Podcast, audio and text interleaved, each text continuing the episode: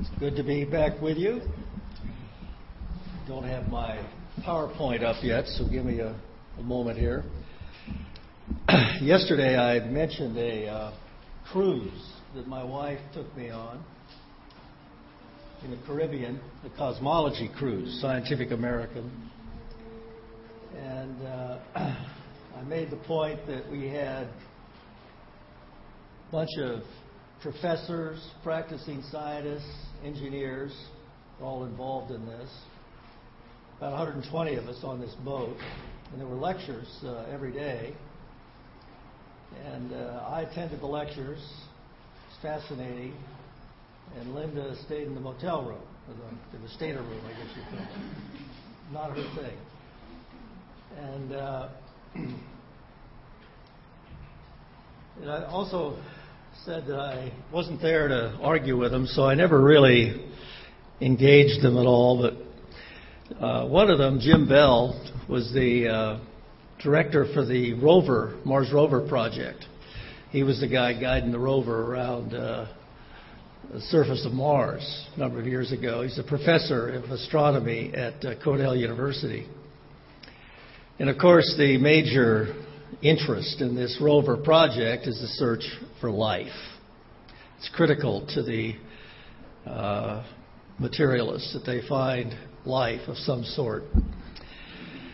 And, of course, every time they find water someplace, there's shouts of glory, and and uh, because that's a fundamental constituent that they have to have, or life could never exist. So anyway, he was going on and on about the primeval soup bowl theory, where you have this concoction of chemicals and it's bombarded by uh, cosmic radiation, thermal radiation, heat, lightning.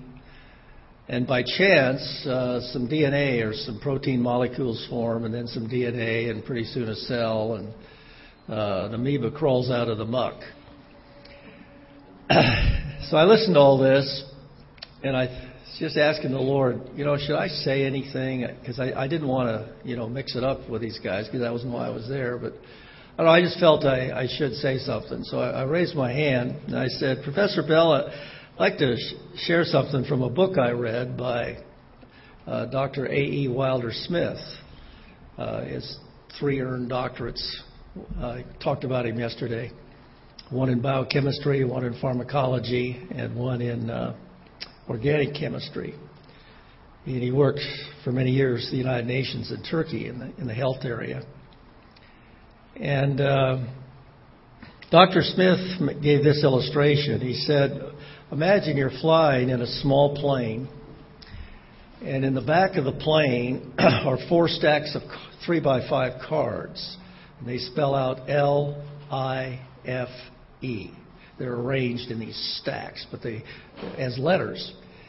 And I said, you fly out over your house and you push these cards out the sides of the plane.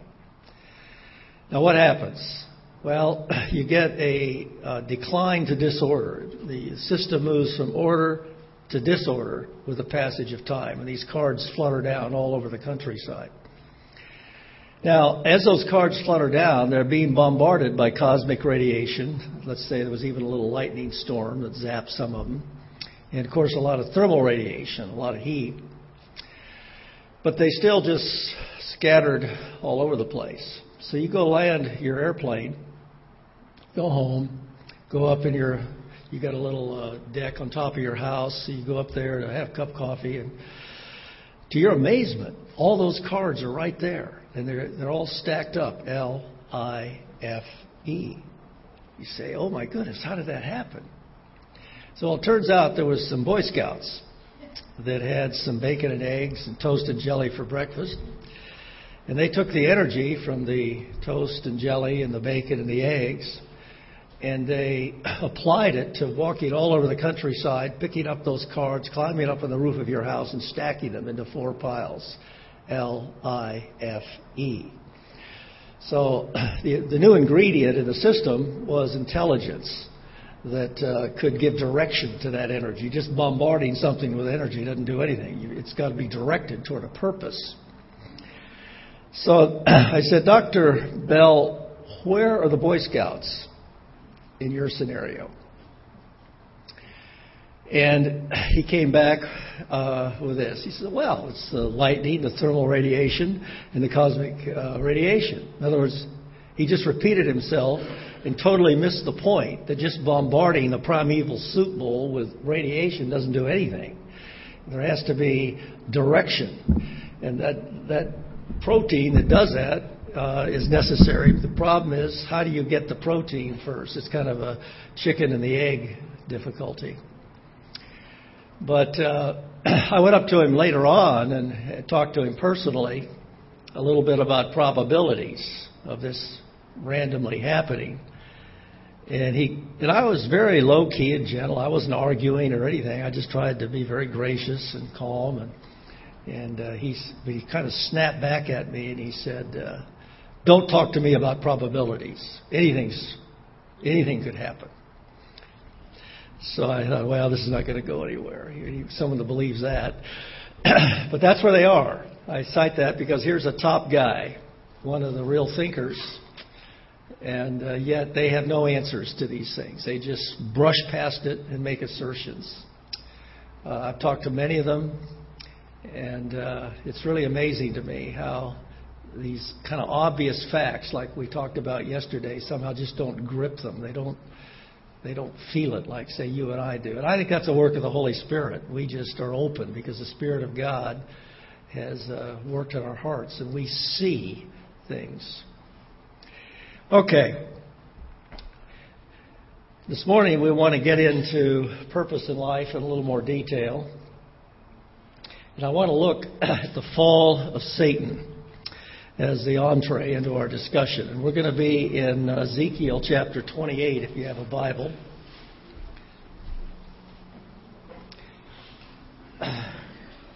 The New Testament certainly declares that uh, there's a spiritual warfare going on. Of course, the classic passage would be Ephesians six, wouldn't it?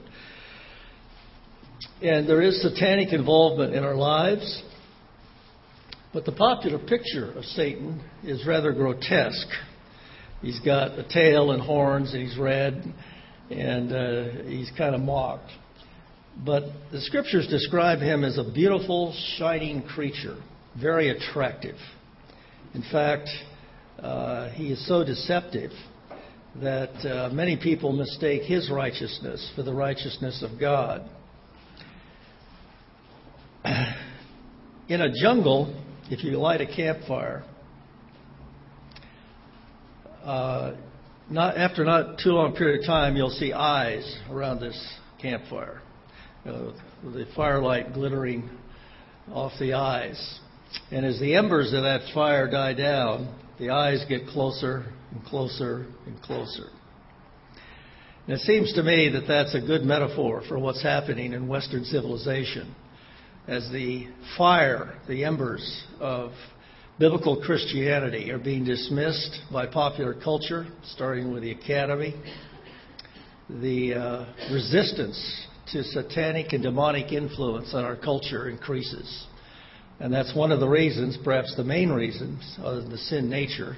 We, culture doesn't need a lot of help. We have a propensity to depart. But it's uh, just going further and further, becoming coarser and coarser. And uh, the satanic supernatural is becoming more and more prevalent. For the last uh, ten years, my wife has been working with women who are subjected to satanic ritual abuse as little girls. It's the most horrifying stuff you can imagine. Uh, just north of where I live, a monument is uh, Larkspur, where Anton LaVey used to live. He died, but he's the head of the Church of Satan, and there's a compound there for satanic worship. Uh, so we're in a spiritual battle here, and this battle started a long time ago. In fact, it started in eternity past. So let's take a look at where it began.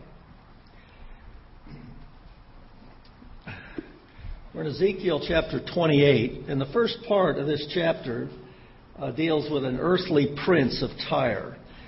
And Often in the Bible, the, the kings are metaphors for a power beyond them. For example, the Nebuchadnezzar of Babylon becomes a metaphor for uh, the fallen one, Lucifer, in Isaiah fourteen.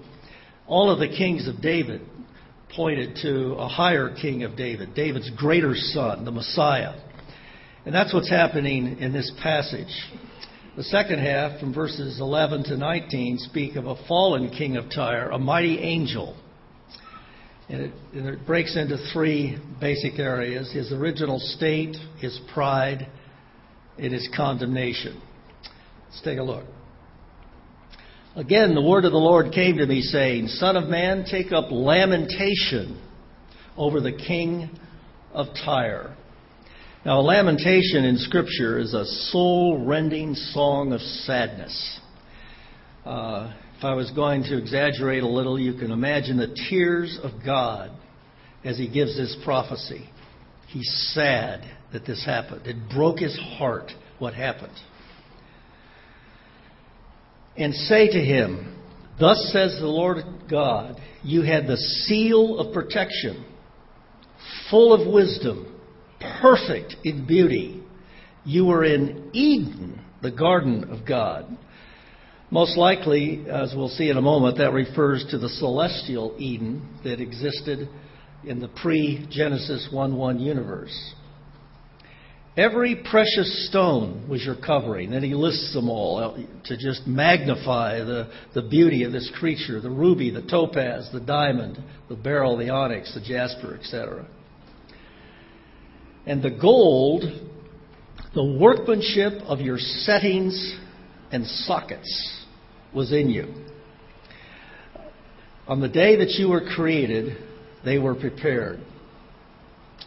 You were the anointed cherub. So we're not talking about an earthly king here. This, we're talking about a mighty angel who covers. Some of your translations render that Hebrew word guard. Um, most Hebrew scholars understand it by cover. Uh, and I placed you there. You were on the holy mountain of God. You walked in the midst of the stones of fire. You were blameless in your ways. From the day you were created until unrighteousness was found in you. There's twelve things said about Satan in, the, in these verses, and I want to comment briefly on each one of them. First of all, we're told that he was the model of perfection. Literally, it's the seal of perfection. In other words, there was an imp- they had these, these little wax seals, and they would put it on documents or on cylinders or on boxes, and you impress it, and they say this is uh, ownership of the person marking the seal, but it also signified something special about the entity that was sealed. And he was the seal of perfection, the model of perfection. And the King, the Lord Jesus, had placed a personal seal on him. Secondly, he was full of wisdom. Uh, this means he had super intelligence. That's a message to us, obviously. Don't think you can outthink him. Don't think you can uh, outsmart the demonic world.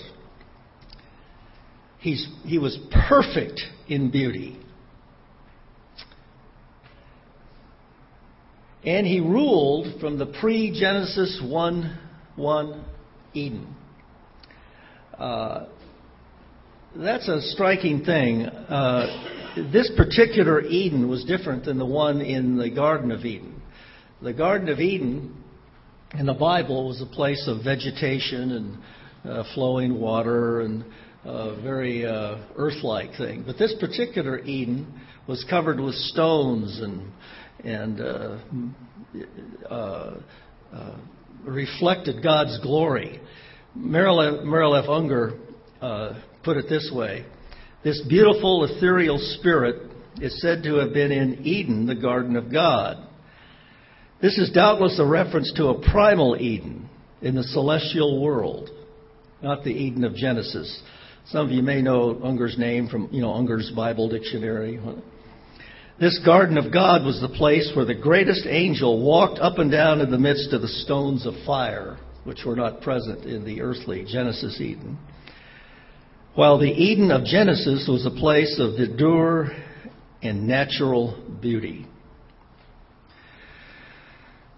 The next thing it's said about this mighty being is that he reflected God's glory. That's the point about those stones. See, jewels do not originate light, but they reflect it. So to pile up jewel after jewel after jewel, as Ezekiel does, is kind of a, a emphatic way of saying this being reflected more of God's glory than any other created entity. He worshipped God perfectly. That's the reference to the settings in the sockets. Uh, these are tabrets and or tabrets and pipes. So it suggests that he was in charge of the music and the praises of the heavenly hosts. The tabrets, or the settings, were percussion instruments like a tambourine uh, or a timbrel. They're mentioned frequently in the Bible. Varied in size. Sometimes they were hit with a bare hand. Sometimes they even had sticks doing it. So those of you like me who don't particularly care for drums in church, I'm sorry. Uh, here they are in heaven.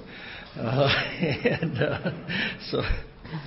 Uh, the uh, pipes were uh, wind instruments like flutes. So it's basically he's saying that this being was in charge of praise, uh, the music. He was uh, the worship director of the heavenly choir, something of that nature. And also we learned that he was a mighty angel. He was the anointed cherub that covers. Now, the cherubim were the highest order of angel. Remember, they guarded the Garden of Eden. And uh, they, they guarded the Tree of Life. And when Moses went to commune with God, the divine answer came from the two cherubim inside the Holy of Holies. We're also told that he was the anointed cherub who covers. Same word uh, used of Messiah, the verbal form of the word Messiah, to anoint. Uh, it mean, means that he's a, he was a ruler, and he was placed on the mountains of God, which in biblical speak is commonly a phrase for the seat of government, the seat of authority. So here is the appointed ruler in the seat of authority of the government of God. Whatever that means, he obviously had some kind of central responsibility in the administration and organization of the pre-Genesis one one universe.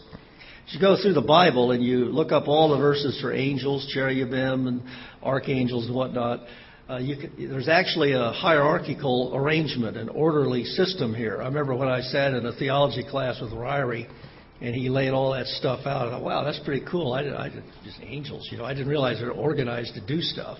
And uh, at any rate, by the way, the next time you hear people talking about the quest for extraterrestrial life, say, yeah, I, I agree. There's millions of beings out there. They're called angels, and maybe they'll find find one someday. I don't know.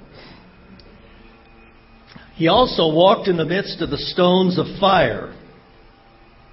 Uh, not sure what that means. Uh, a lot of the commentators connect it with the presence of God, the stones of fire, meaning the presence of God. So here was an angel, a mighty angel, who was an administrative ruler over the pre-Genesis one one universe. He had immediate access to God. He walked in God's presence. Furthermore, we're told he was perfect in all his ways. The Hebrew word for ways here is the Hebrew word derech, which means derech, which means behavior. It's way of life. So here was a being that whose whose godliness, if you could say it that way, his character was absolutely flawless. And it's important to note too that he was a created being. Uh, from the day that you were created, uh, the text says. Well, that forever puts to death the idea of an eternal duality between good and evil. Satan is a created being. He had a beginning, and according to Scripture, he will have an end. But then the twelfth point is shocking. Unrighteousness was found in him. Uh, as the uh, the text says, verse fifteen, you were blameless in your ways from the day you were created till wickedness or unrighteousness was found in you. Whoa. Well, how can unrighteousness be found in such a being? It's a question that people are asked about Adam. If Adam was sinless, how in the world did he sin? How can a sinless being sin? How can evil ever enter into a sinless being? Now, if you uh, have the answer to that, I'd like you to come up and explain it to me afterwards, because this is as close as the Bible ever comes to saying how evil entered the universe. And the text mocks us. We, we beg the text. Tell us, well, how'd that happen? Silence. So we don't know, but apparently it was possible. And the nature of his sin is horrible. It was the sin of pride. Verse seventeen. Your heart became proud on account of your beauty, and you corrupted your wisdom because of your splendor. He became more fascinated with his gifts than the giver. Now, how many times have we seen that in humans, where they are more impressed with their gifts and skills and attractiveness than they are the one who gave it to them? So I threw you to the earth. I made a spectacle, spectacle of you before kings. Now, let me just pause here, make one pertinent observation. As you know, in the New Testament, Uh, the Apostle Paul in First Timothy three says, do not appoint a novice to a position as an overseer. I remember when I was a senior in uh, seminary, I was praying about my next job. I was on the staff of Campus Crusade, and what I wanted to do was set up national training centers all over the country so that one hundred percent of all crusade staff would go through these regional training centers, and it would be fifty percent biblical and fifty percent ministry skills training. And so that was that's what really excited me. And I was studying in the book of Philippians, and I came across this uh, passage where Paul speaks of Timothy, and he says he has no one like him who has been proven. And the word is uh, subjected to a test and came out of it successfully. The Spirit of God really spoke to me, and I realized that uh, I wanted to implement something I'd never done. And so for that reason, when Crusade offered me to become the director at Cornell University, I had done that at S M U, I said, yep, that's what God wants me to do, and Linda and I moved to Ithaca. But as I look back on my life, some of the conflicts I got in, uh, I can see a lot of arrogance. Uh, as a young man right out of seminary that had all the answers. And uh, it would have been very appropriate, as I look back on my life, Bill Bright would have made a big mistake probably, to put Jody Dillow in charge of a lot of stuff, because God had a lot of things to do in my life before I was even qualified to do something like that. It was just it wasn't just a matter of skill, it's a matter of character. There's a tendency in the youth, and Paul points out to this, to think they know more than they do and to be somewhat proud and arrogant. And it takes life experience to, to shave some of that away. Well, that was the sin of Satan. He was proud. He was arrogant. So he was condemned. I cast you to the ground. Now, this is a little bit problematic. Most of the commentators take this as what is called a prophetic perfect in Hebrew. And what the prophetic perfect is, it expresses a future event as a past tense. In other words, it's so certain that this will happen that the prophet can can describe it as an event that's already occurred. You see a lot of this, by the way, in, in New Testament Greek as well. Uh, so he was cast to the ground, but that actually happens in the book of Revelation, where in, in chapter twelve, verses twelve and thirteen, where uh, uh, we're told that he will be cast to the ground. And it says that he'll be no more. In other words, it's a reference to his final condemnation in the lake of fire. Therefore rejoice, you heavens, and you who dwell in them. But woe to the earth and the sea, because the devil has gone down to you. He is filled with fury, because he knows that his time was short. So he had a beginning, and he's going to have an end.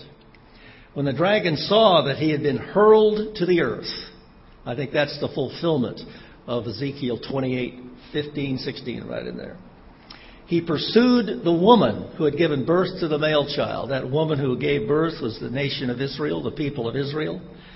And that, that people gave birth to the Messiah. And uh, there's going to be a terrible persecution of Israel in the, in the Great Tribulation. Well, what was God's response to this? I love the way Uh, Donald Barnhouse put it. He says, "We shall give this rebellion a thorough trial. We shall permit it to run its full course. The universe shall see what a creature, though he be the highest creature ever to spring from God's word, can do apart from him. We shall watch this experiment and permit the universe of creatures to watch it during this brief interlude between eternity past and eternity future, called time. In it, the spirit of independence shall be allowed to expand to the utmost, and the wreck and the ruin which shall result will demonstrate to the universe and forever that there is no life, no joy, no peace, apart from a complete dependence upon the Most High God, possessor of heaven and earth." Now, I think in your handouts, I accidentally uh, put some stuff out of order here. Let me get my head back around this. Uh,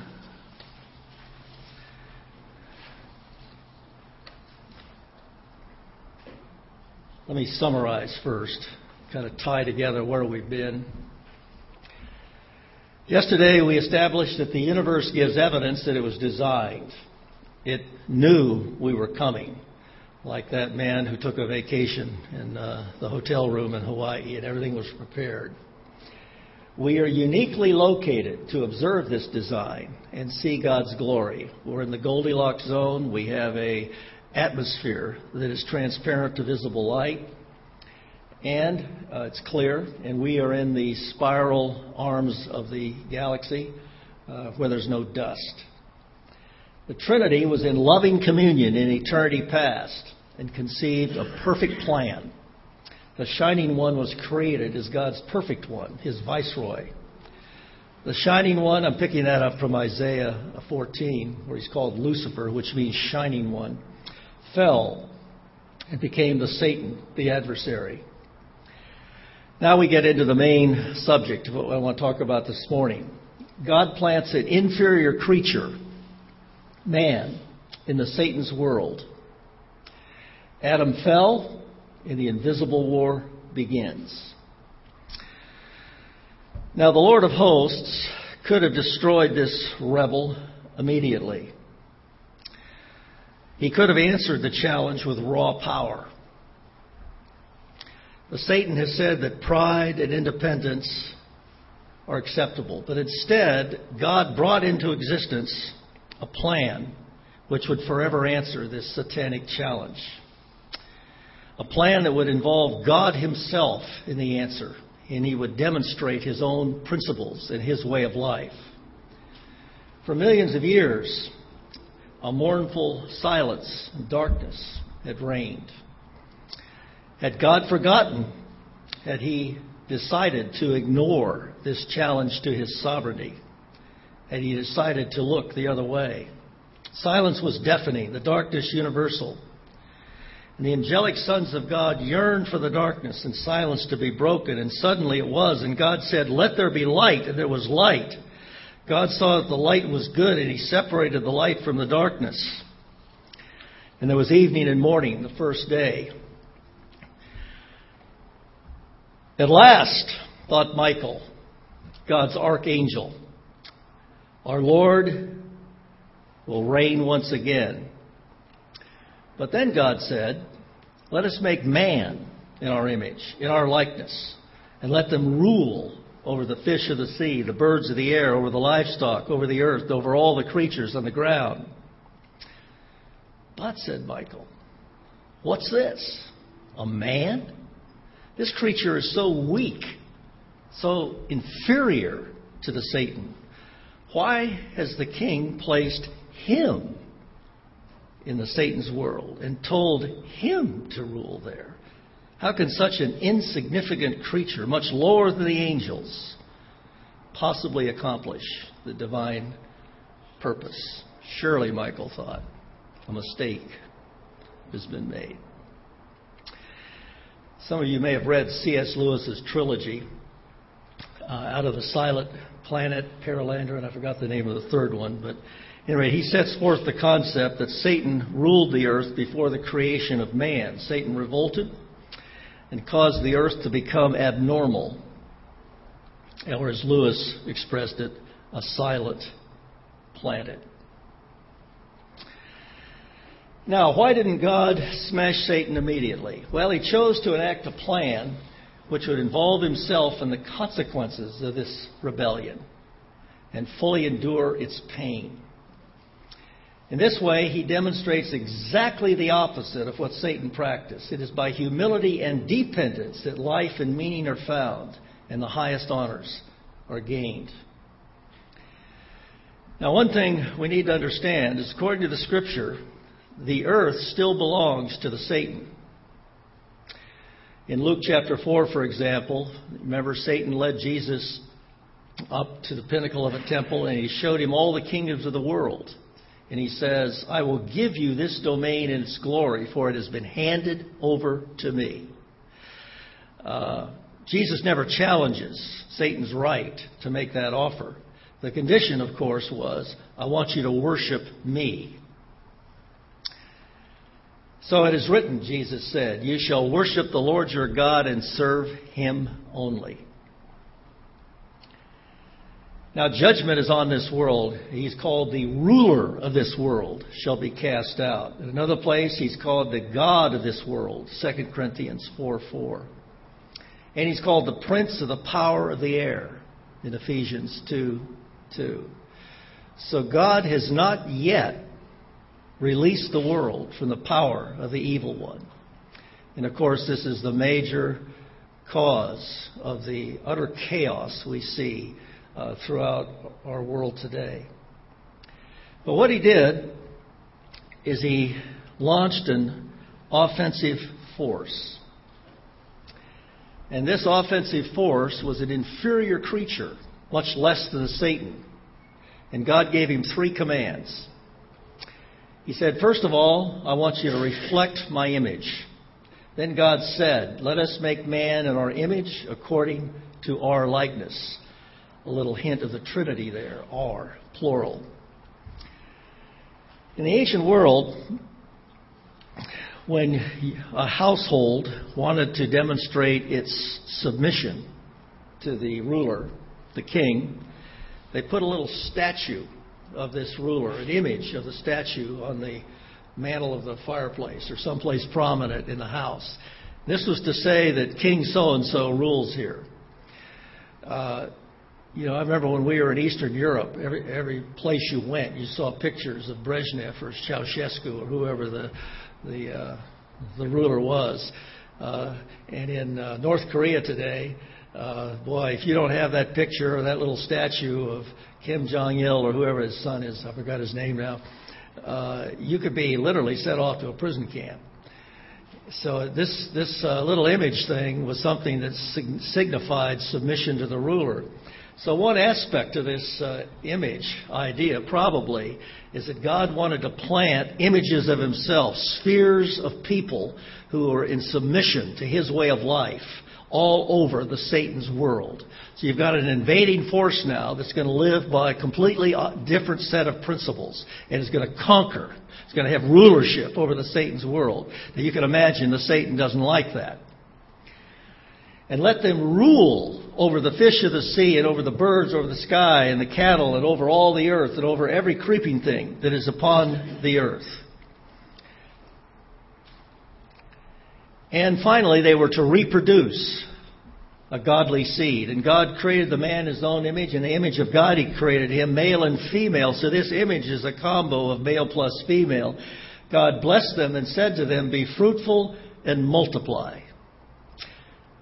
The only command the human race ever obeyed. And fill the earth and subdue it.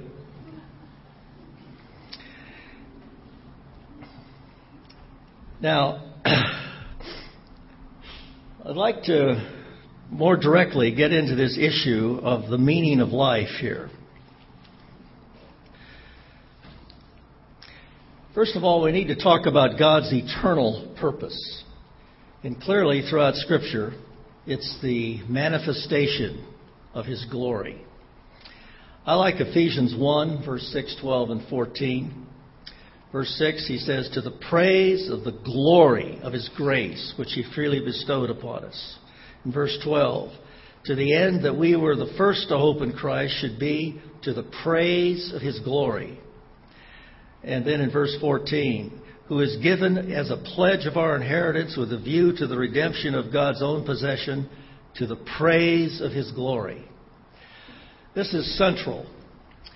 Uh, to the extent that we align our lives with that purpose, it's going to be extremely key to our finding meaning and significance in our own lives. "For from Him and through Him and to Him are all things. To Him be glory forever. For the earth will be filled with the knowledge of the glory of the Lord." Habakkuk two fourteen. But then why did He create? What was His creation purpose? First of all, to establish His rule and to destroy the works of the devil. The Satan ruled this world. And God intends to take it back by unique means. Secondly, He wants to establish the futility of independence and unbelief. Now, how does He do this? He takes an inferior creature, the man, and He puts him in the Satan's territory and tells him to live by a completely alternative set of principles. Uh, of dependence and trust, and he will be exalted to a higher position. So the lower, lesser creature living in dependence and trust will gain back or take back that which the superior creature took in independence and unbelief. Smashing pride, giving a moral answer to the Satan's challenge. But thirdly, he wants to model and participate in a moral response to the Satan's challenge. Challenge. And that comes through the Lord Jesus Christ, who became man and lived as He wanted men to live, and God highly exalted Him. The third objective, His redemption purpose, is to raise a multitude of servant kings that would rule in the new heavens and the new earth. In one thousand B C, David laid out as a shepherd one night, and as he looked up into the heavens, he said, "When I consider your heavens, the work of your fingers, the moon and the stars which you set in place, what is man that you're mindful of him, the son of man that you care for him? You made him a little lower than the heavenly beings and crowned him with glory and honor." You made him lower than Satan and the angels, but you crowned him with glory and honor. You made him ruler over the works of your hands. Well, that hasn't happened yet. But that's man's destiny. One day we are the ultimate answer to the Satan's challenge. And men living in dependence and trust will obtain back that which the Satan stole through independence and unbelief. And that victory, of course, gives meaning to history. It's the millennium. The, uh, there will be a, a consummation to history, a completion within history. Not as the all-millennialists suggest that Jesus comes back and then there's a catastrophic, catastrophic finish to the whole thing. There, in that view of uh, of history, there's no satisfaction, there's no consummation, there's no resolution within history. It just is shoved into the eternal state. Only a premillennial view gives us a resolution within the historical process. And it was Jesus himself who illustrated these principles. I love this passage. Who, being in the very nature of God, did not consider equality with God something to be grasped, but made himself nothing, taking the very nature of a servant, being made in human likeness. Now here we're going to see the exact opposite of Satan. And being found in appearance as a man, he humbled himself and became obedient to death, even death on a cross. Therefore, God exalted him to the highest place. That's the place that Satan wanted. And gave him the name that is above every name, that at the name of Jesus, every knee should bow and confess him as Lord. So on the one hand, we have the shining one, the Satan. He was a creature. And he demanded his rights. And he sought to be like God. And his end was destruction. But on the other hand, we have the Lord Jesus, whose very essence was God. He was God. And he didn't hang on to those rights. He didn't insist on them, but he laid them aside. And he became like those he came to serve. He didn't exalt himself above them. And the result was exaltation. So you see a symmetry here. This is the answer that God himself involved himself in to the, to God's way of life and how uh, we are to function in God's universe. And this is the way he wants us to live. Jesus called them to himself and said, "You know that the rulers of the Gentiles lord it over them, and their great men exercise authority over them. It is not this way among you. Whoever wishes to become great among you shall be your servant."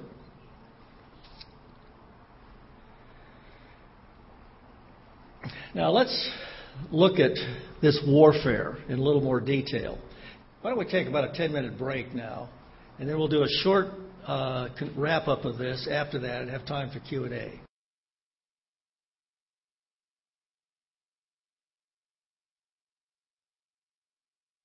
Well, I don't know about you folks, but this this was the session that really, really caught my attention. Are you guys enjoying this? Yes, this was excellent. So thank you, Doctor Dillow. And Doctor Dillow, you, you mentioned that your, one of your favorite shows is, uh, you know, Star Trek, The Next Generation, right? Well, I was kind of thinking, you know, you and Jean-Luc Picard, you kind of you kind of resemble him a little bit. I just, I, I can see why he was one of your favorite characters. I see, I see his face in yours a little bit there.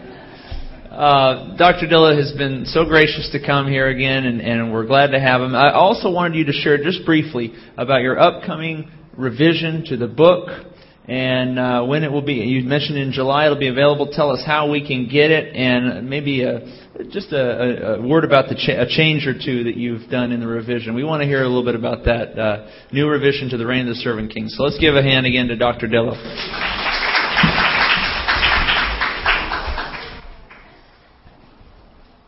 Years ago, it was about eight or, eight or nine years ago, I think, I came across a website that was dedicated to the uh, to responding to the Reign of the Servant Kings.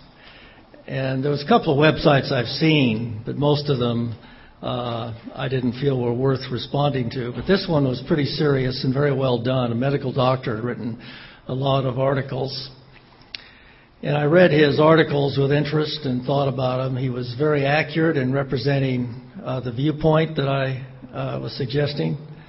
And then he would pick it apart point by point and made some good points. He brought up some things I hadn't thought about here and there. But uh, at any rate, that said, okay, it's time to revise. And uh, so I committed myself to no stone unturned. It's now thirteen hundred pages. And uh, so, uh,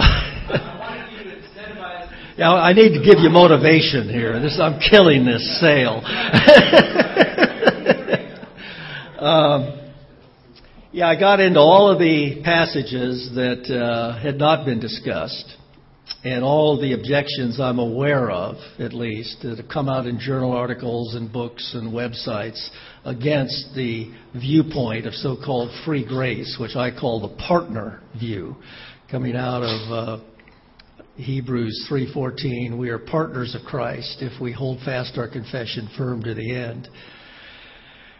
Uh, in terms of changes, there's a few changes in uh, my views that have come up, uh, principally in the area of uh, Gehenna, uh, the and the, the idea of entering the kingdom, uh, which I don't, I no longer believe has to do with personal salvation, but has to do with entering a kingdom way of living, uh, leading to honor.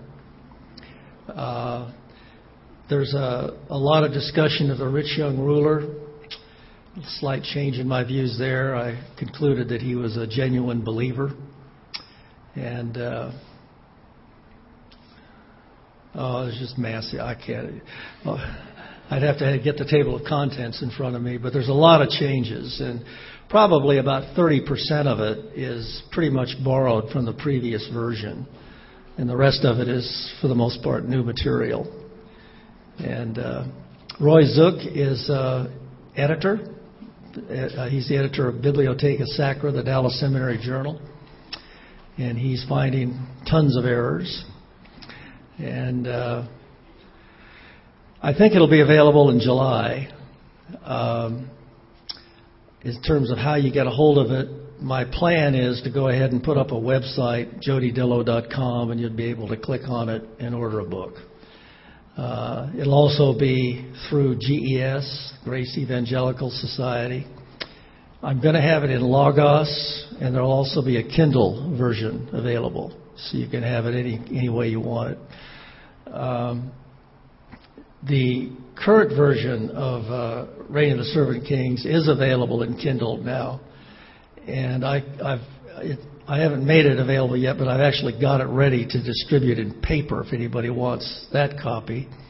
And it's going into Logos, uh, probably within the next month or six weeks.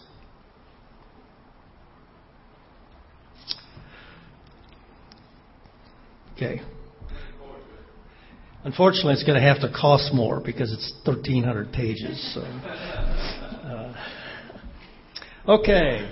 The purpose of our existence.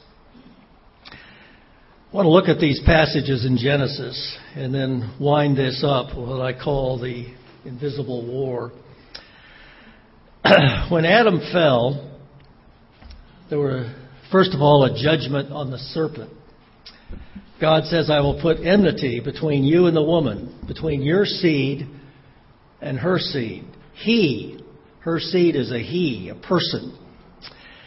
And this is, of course, the first anticipation that God is, in the future, going to deal with what happened in the garden through a person. And that person, of course, is the Lord Jesus. And he will bruise your head. In other words, Satan, you will get a fatal wound. And you shall bruise him in the heel. You'll bruise him, but it won't be fatal. Uh, veiled reference, of course, to the crucifixion. Um... Secondly, there was a judgment on the woman. And this uh, is an interesting passage. I think it's been widely misinterpreted in a lot of popular literature. To the woman, he said, I will greatly multiply your pain in childbirth. In pain, you will bring forth children. All you ladies can identify with that. I often said that If men had babies, the human race would die out.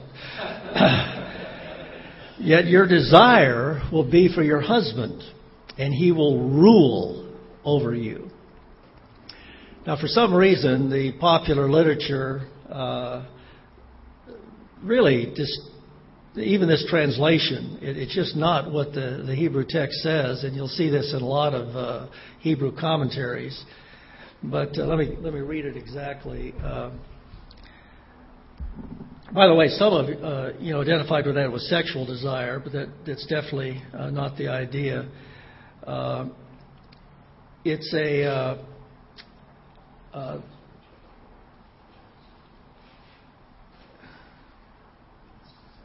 Okay. Uh, your desire will be for your husband. He will rule over you. Now, uh, yeah, okay, here's where I was going with that. A lot of people have taken this as a uh, statement of a pattern for Christian marriage.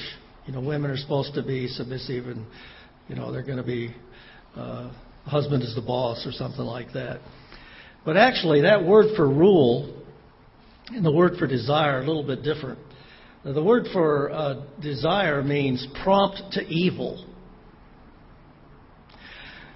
Uh, or prompt to, your desire will be to take control, is the way it's used in Genesis four, verse seven, for example. And in response to that, your husband will rule over you. Now, that's not just a, that, that's not a statement of love your, you know, husband, husband is the head of the wife. It's a statement of male dominance, of abuse.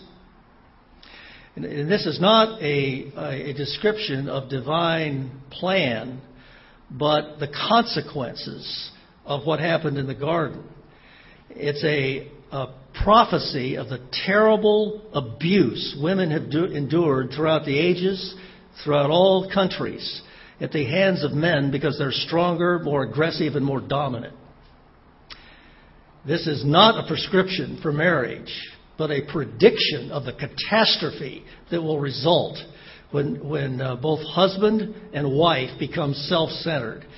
The wife wanting to exert control over him, and the husband wanting to exert a forceful, violent dominance over his wife. Uh, I mentioned the other day uh, that my wife has been heavily involved with wounded women for ten years, and it's just absolutely staggering. Something like thirty-five percent of the women in the United States have experienced some form of sexual abuse.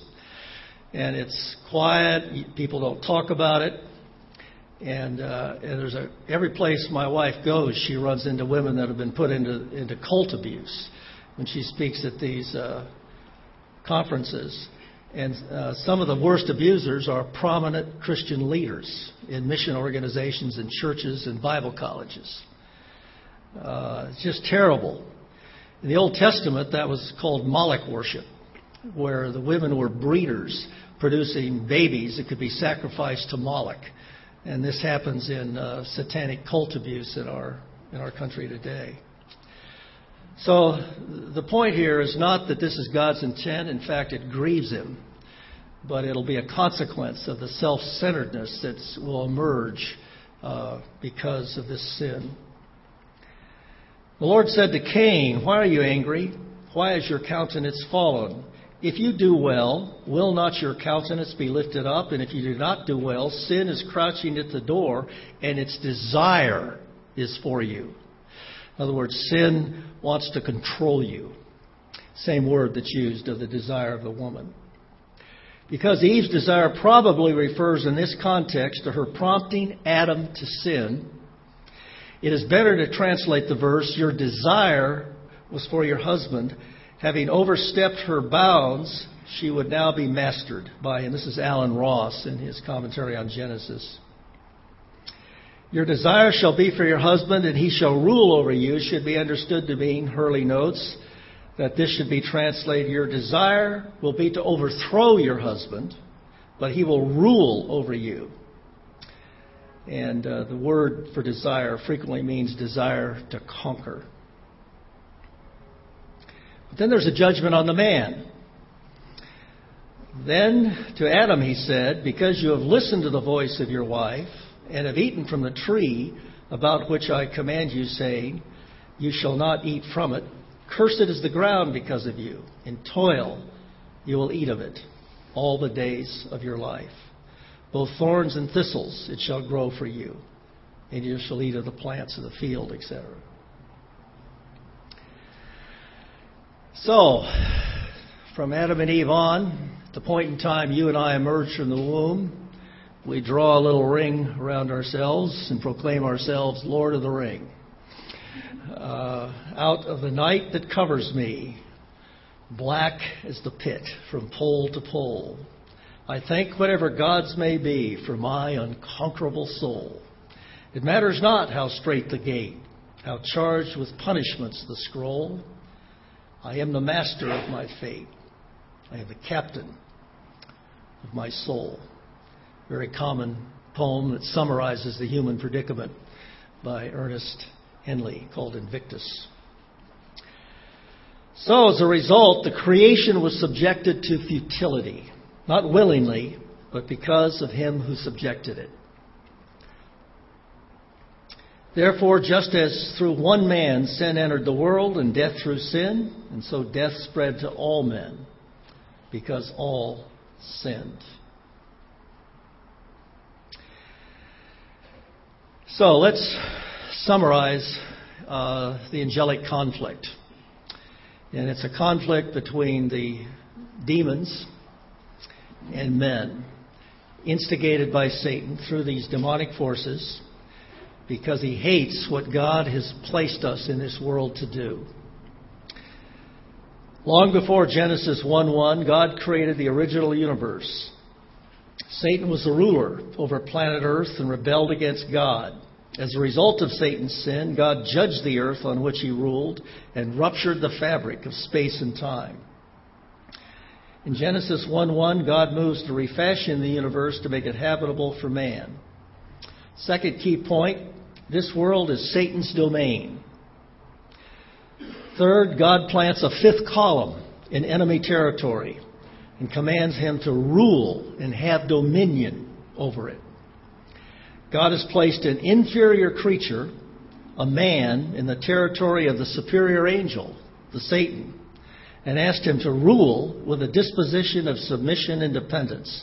That's the whole point of the tree in the garden. Thus, out of the lowest man, God will bring the highest honor. A man living in dependence would gain back that which the Satan took in independence and unbelief. Well, the first Adam failed to achieve human destiny, and the entire creation was subjected to death and decay, and a warfare was established, the angelic conflict between Satan and those in Adam, the seed of the woman. But a Redeemer was promised, the last Adam and the second man, who by sacrifice and a life of love would reverse the failure of the first Adam and fulfill human destiny. And as we are united with him, we obtain the destiny to rule and dominion. Have dominion that was uh, our mandate in the Garden of Eden. Okay, let's uh, tie this down on a kind of a concluding practical point that uh, give you something to think about. Uh, my suggestion here is uh, pretty obvious, but sometimes we don't think about the obvious, and that is if we want to find meaning and significance in our lives, we need to align ourselves with God's purposes, whatever they are. And there's fundamentally three of them, the eternal purpose, a creation purpose, and a redemption purpose. And to the extent that our lives are aligned with these purposes, uh, our lives find significance and meaning. Well, his eternal purpose is the manifestation of his glory. Now, as we go through our day, we have many thoughts and we make many decisions.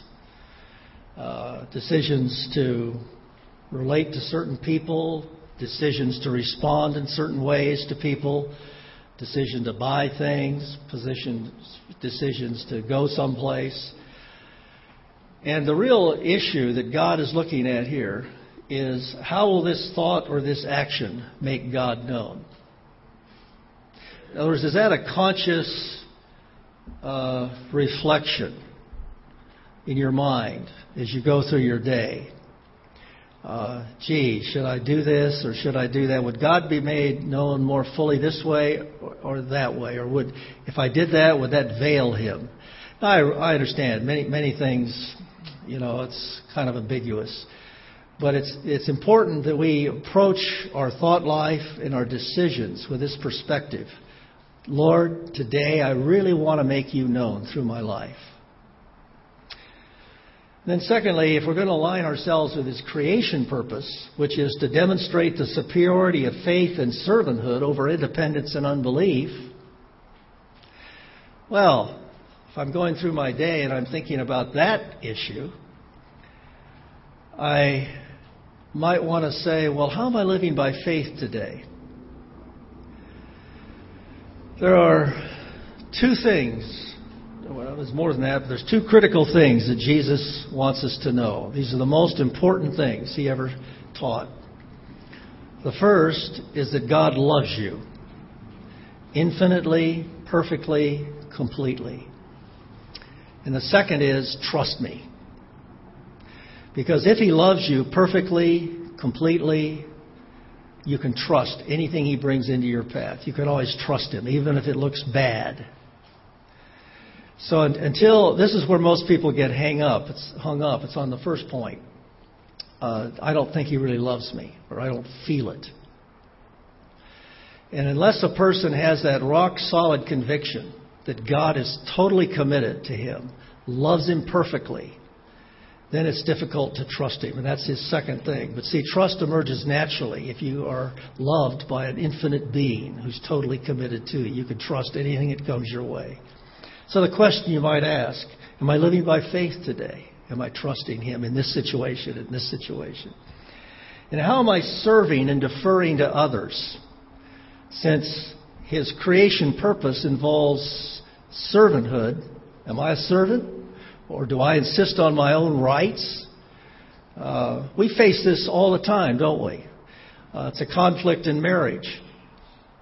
Uh, you have no right to treat me that way. I like to give you women a little insight. Uh, when Linda and I were first married, uh, we had a knockdown drag out about something. I can't remember what it was, except it was my fault. It always is. and uh, so I, I, I do something that I've discovered that men are extremely good at. You roll over and, and go to sleep. Of course, Linda's sitting here, how could he be so self-centered, you know? And she's awake for the next couple of hours, all stirred up, and I'm, you know, and I'm just Z'd out. Now, there's a theory behind this, ladies. The theory is that if you sleep on it, your wife will forget about it, and you won't have to say you're sorry. That's the why we do that. We figure you'll just get over it, you know. So the next morning, Linda gets up. I'm still in bed, but she's got three babies to take care of. But I've had a hard week, so I need to sleep in. It's Saturday morning. Of course, she hasn't. And uh, she brings me breakfast in bed. And I thought of this passage in Romans twelve. If your enemy is hungry, feed him.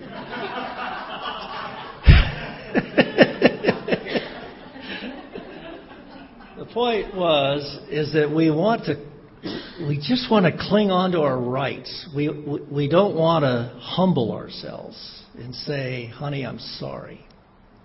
That happens in marriage both ways, doesn't it? All the time. We're, it happens in interpersonal relationships. It happens in negotiations and business deals uh, where selfishness creeps in. But then there's the third purpose, his redemption purpose, is to raise up a multitude of servant kings who will manifest his way of life and one day rule in the kingdom, in the new heavens and the new earth. And that brings up questions daily like, how am I pursuing the goal of being a servant? And am I living with the end in view?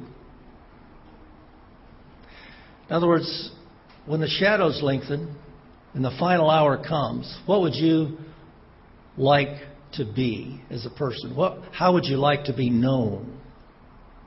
I think I gave this illustration in my book. You may remember it, but Stephen Covey talks about living with the end in view in his book on uh, um, the secrets of uh, success. And one of them is successful people live with the end in view. Uh, and he says, imagine yourself at a funeral.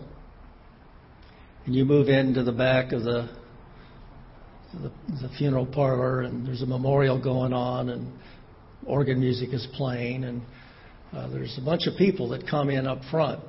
And it's this man's wife and his kids. There's some people from his church. There's a, some p- colleagues from work. And it turns out this is an open casket funeral. So people are coming down front, walking past, giving kind of a last gaze at the person who died, and then going to, you know, to sit down.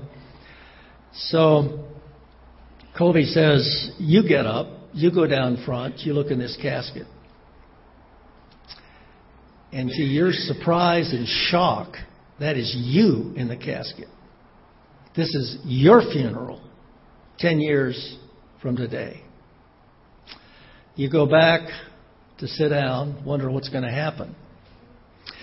And all these people up front are gathered to say something about you. Your wife, your kids, colleagues from work, people from your church. And then Covey asks, what do you want them to say? And your answer to that question reveals what are some of your deepest values. Now, we don't all live by those values consistently. But it's important that we identify what's really important, what the end would look like if it could be the way we wanted it. That's living with the end in view. And my wife's uh, latest book has a great title, What's It Like to Be Married to Me? When I say that, people think this is about me, but it, it's about her. What's it like for a woman to be married, you know, for... Uh, It's addressed to women about uh, what, what's it like to be married to them, the individual woman. And she starts out with a marriage purpose statement. Uh, what would you like your husband to say about you, feel about you, believe about you in the last hour of your life? Live with the end in view. Now, to the extent that we align ourselves with these purposes, these are short prayers all day. It's a matter of bringing them to thought. Uh, it's not going to be perfect. You'll forget. Uh, but it's something that God wants us to do. He wants us to evaluate everything in terms of our eternal destiny. And these are some helpful questions that can help zero that in for you. Okay, I cut out tons of material on this. Uh, simply because I've, it's already kind of an overload, and I and I felt if I did all the stuff that I had normally done, you guys would just be completely buried instead of partially buried. So I thought it'd be good just to end by uh, throwing it open for Q and A. Maybe there's certain lines of thought here that you'd like to pursue that I didn't touch on, and maybe there's even things we could be sharing with one another. So. Uh, I'm going to stop here, and if you have some things you'd like to share, questions you'd like to ask, let's spend some time on that before we wind up. How much time do we have, Neil?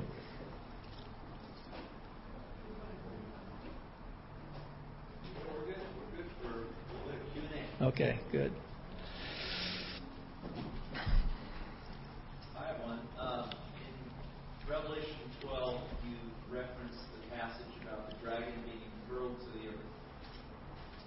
And that as he was hurled to the earth, he immediately, well, that John writes that he began to uh, persecute the, the the people who had given birth to uh, the seed. Uh, how is that a fulfillment of Satan being cast to the earth prior to the creation of man? Well, the point that I was making, uh, that cast to the earth prior to Uh, the creation of man in uh, Ezekiel twenty-eight is that those were prophetic perfects. A prophetic perfect describes a future event as a past event as a way of emphasizing its utter certainty. And you, uh, if you look that up in a Hebrew or a Greek grammar, they'll list all kinds of illustrations of this throughout the Bible. So it's not an uncommon thing. That doesn't prove that that's what it is there, but it uh, is a valid suggestion in view of the usage of these things, and that enables it to fit nicely with Revelation twelve, and that's why I went that direction.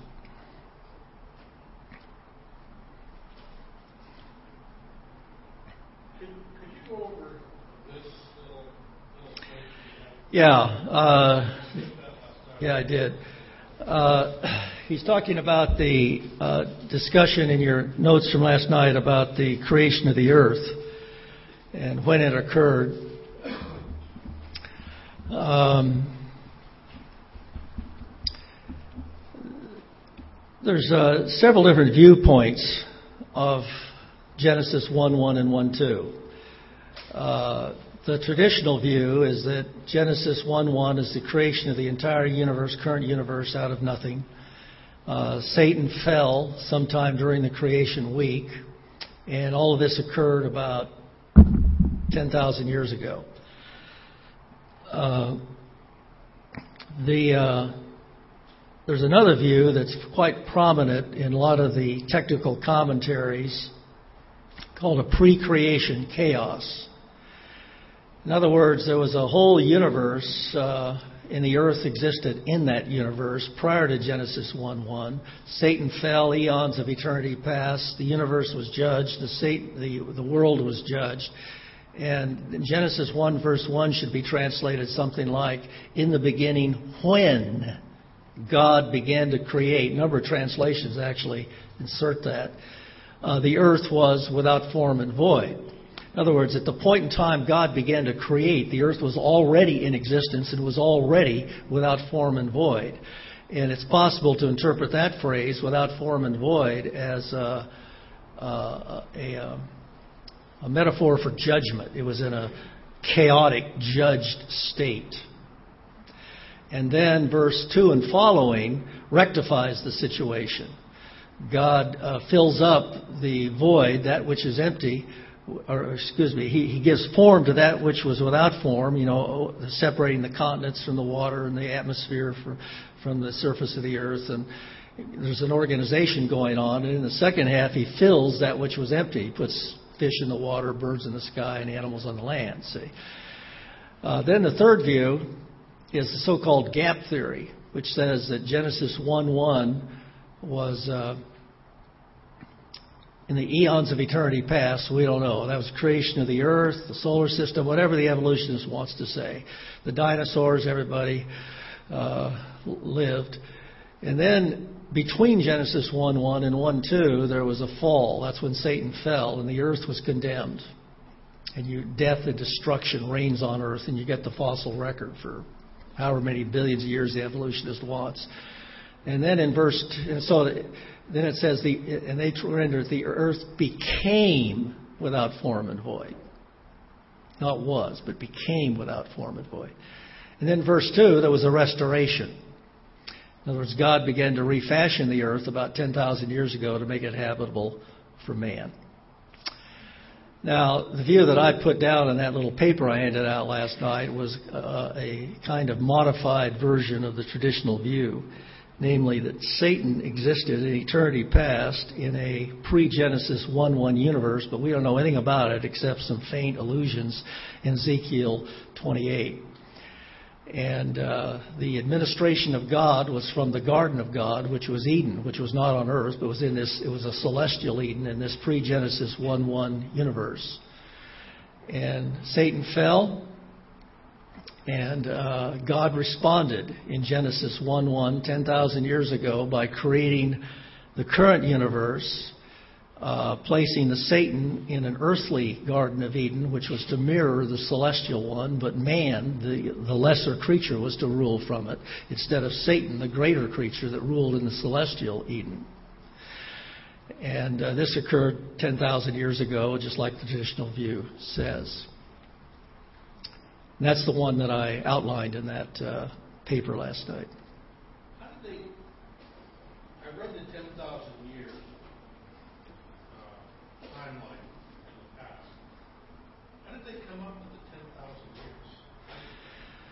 Yeah, a lot of people ask that. Um, of course, the question gets down to fundamentally, what's the length of a day? At least that's a critical part of the issue here. And there's no question that day uh, can mean a long period of time. It does in a number of places, and, and those that hold to an old earth will cite those, those passages. Uh, but yom, the Hebrew word yom, when it's coupled with a numeral, like fiftieth yom, or two hundred twentieth yom, or first yom. In every other place in the Hebrew Bible where it's associated with a numeral, it always means a twenty-four hour time period. Now, that doesn't necessarily mean it couldn't mean something else in Genesis one, but you got to say, well, why? I mean, is there any evidence here that it's different? Secondly, every place the word yom is used with like the evening of a day or the morning of a day or evening and morning, every other place in the Bible, that means a twenty-four hour period. Now, it doesn't prove it. It could be something else here. Uh, then thirdly, you've got Exodus, uh, what is it, twenty, uh, where I think it's around verse seven or eight. Uh, you'll work for six days, and on the seventh you're supposed to rest because God created the world in seven days. Or six days, and then he rested. Well, uh, it looks like the time period that men are supposed to work is the same time period that God worked. Now, these could be figures of speech, could be a metaphor. It's all possible. And then the fourth thing is the genealogies in Genesis five and eleven. When you add up the age at birth, so-and-so begats, when he was one hundred thirty years old, begat so-and-so, and he lived four hundred eighteen years, and And, he, and uh, when he was one hundred twenty years, he begat so-and-so, et cetera. You add up the ages at, at, at birth of all those people, you get about two thousand years from Adam to Noah, and about two thousand years from Noah to Abraham. And we know pretty certainly that Abraham lived around two thousand B C. So you got four thousand years there to Adam. Now, there could be gaps in those genealogies. Or just because it says so-and-so begat so-and-so, well, that could mean, uh, you know, five generations down. I mean, that's what you, that's what Warfield did, and, and that's what the old the, the old Earth guys do.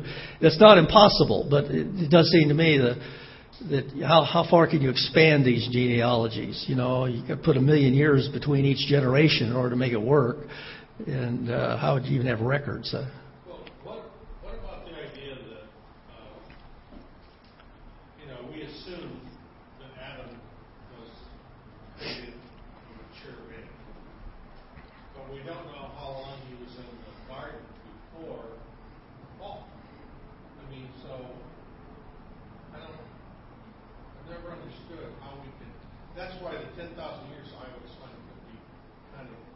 Well, we have a genealogy from Adam to his kids, to their kids, and so on. How old was Adam when he was born? Or when he was created, rather? And how long was he in the, in the garden? Maybe he was in the garden for fifty thousand years. It doesn't say he was there for thirty-eight days. Yeah, we have his age at death in Genesis, and we have the age at which he gave birth to his first son.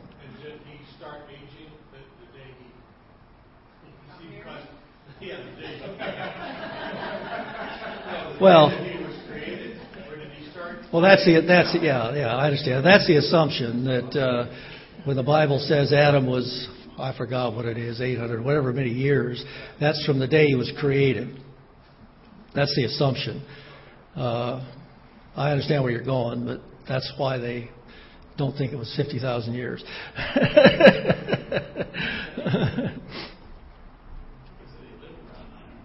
Yeah.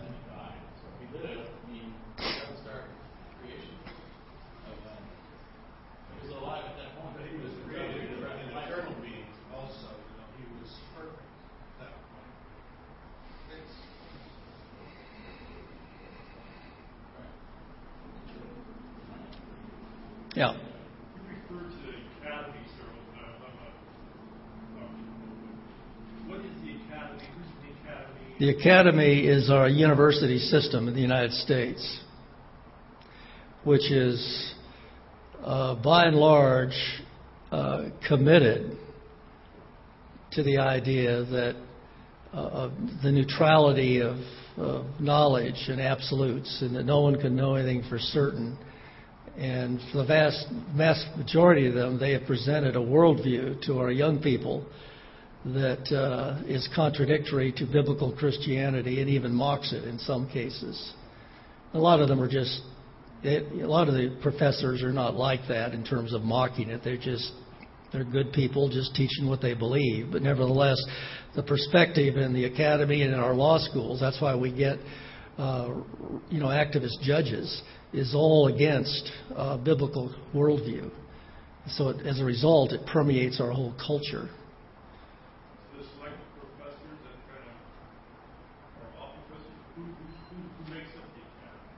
The professors. That's what I'm talking about. But at one time, like all the Ivy League schools, they were quote unquote Christian. Yeah, they they were. Most of them were started with a Christian base, and yeah. Like Harvard and Yale and right. Princeton, they all fell away from it.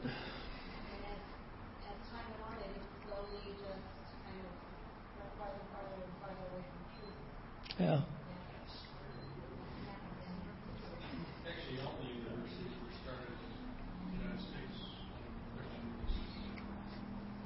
Yeah.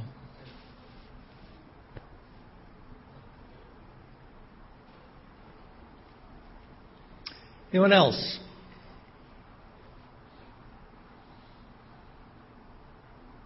Yep. You posited basically the, the backdrop of human experience being uh, the division of the, the kind of difference between Satan of pride and likeness, being going to be like God through our submission and dependence. Do you see that then flowing out not just in our relationship to God, but how we relate to one another, relate to the world around us, that we live in dependence and submission, not only to our relationship with God, but our relationship with others, and really relate even to the created world around us? Uh, yeah, uh, I, we we are supposed to be like Jesus. In Philippians two five, he says, uh, have this, what's he say, uh, mind among you, which was in Christ Jesus, who though he was in the form of God, did not count equality with God a thing to be grasped at. He didn't cling to his rights. And he wants the Philippians to be like that, who emptied himself and became a servant.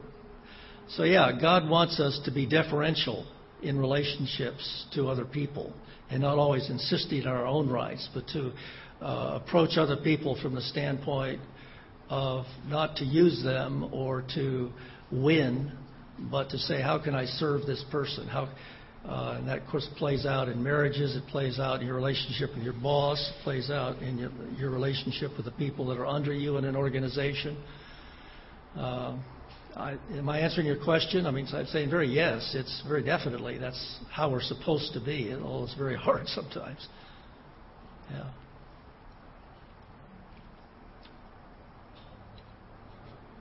So, uh, eternal rewards. Yes, sir. What, uh, obviously, ruling the kingdom. What, what do you, what do you see as eternal rewards? What, what are your thoughts? Well, I break them into three categories. They're all over the New Testament. Uh, the first category is the category of honor.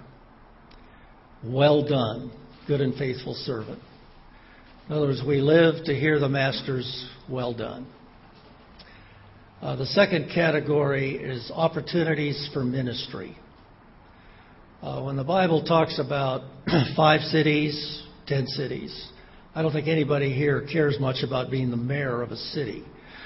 Uh, or some some people probably do, but uh, I think these are figures of speech for opportunities uh, to serve. And when we talk about ruling, biblically, that's serving. So to rule with him is to serve. So we have opportunities to minister that will be expanded based upon our faithfulness in this life. Then the, the third category is intimacy with God. Uh, there's a enhanced intimacy that those who have cultivated intimacy with him now will experience, and that's a reward. I think a lot of Christians think that when they hit eternity and get a resurrection body, there's a reset. And even though they have not cultivated intimacy with Christ uh, during most of their Christian life, all of a sudden, all that's going to be wiped away. Uh, and they'll have the same intimacy as everybody else, you know. And, of course, the obstacles to intimacy will be removed, and there will be uh, closeness, obviously. Uh, but like Billy Graham said, the uh, everyone's cup will be full, but the cups will be of different sizes. So the degree that you want uh, enhanced intimacy with Christ throughout eternity, there's a correlation with how you cultivate that relationship with him now. So honor, opportunities for service, and enhanced intimacy. And all of those uh, rewards in the New Testament, I think, can be very naturally organized into those three topics.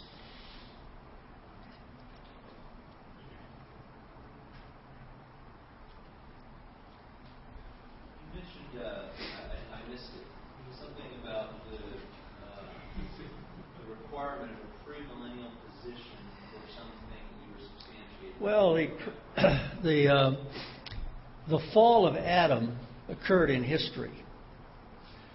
The redemption occurred in history. The Son of Man entered into history.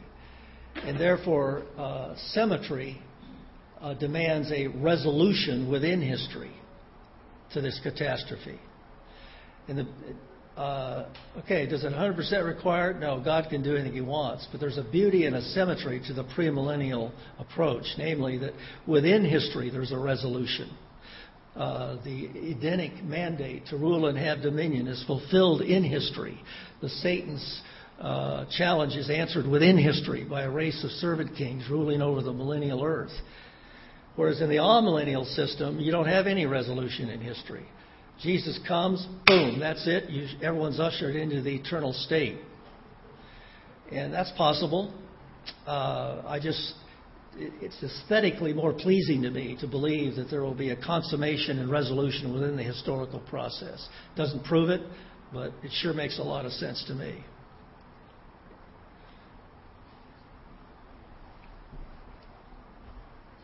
And uh, when is Jesus coming back?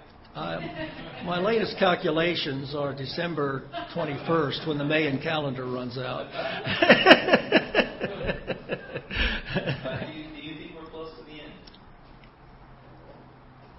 I can remember back in the sixties and seventies, I announced that all over the college campuses when I spoke.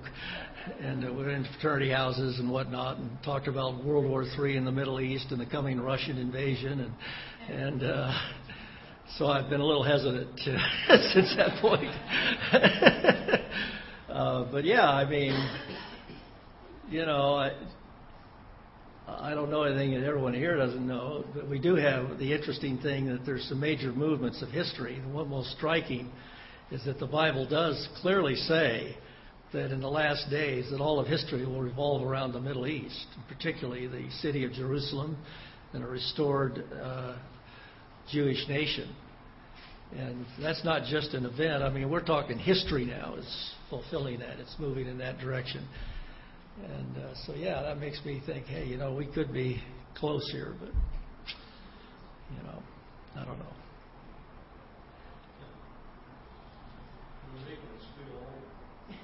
know.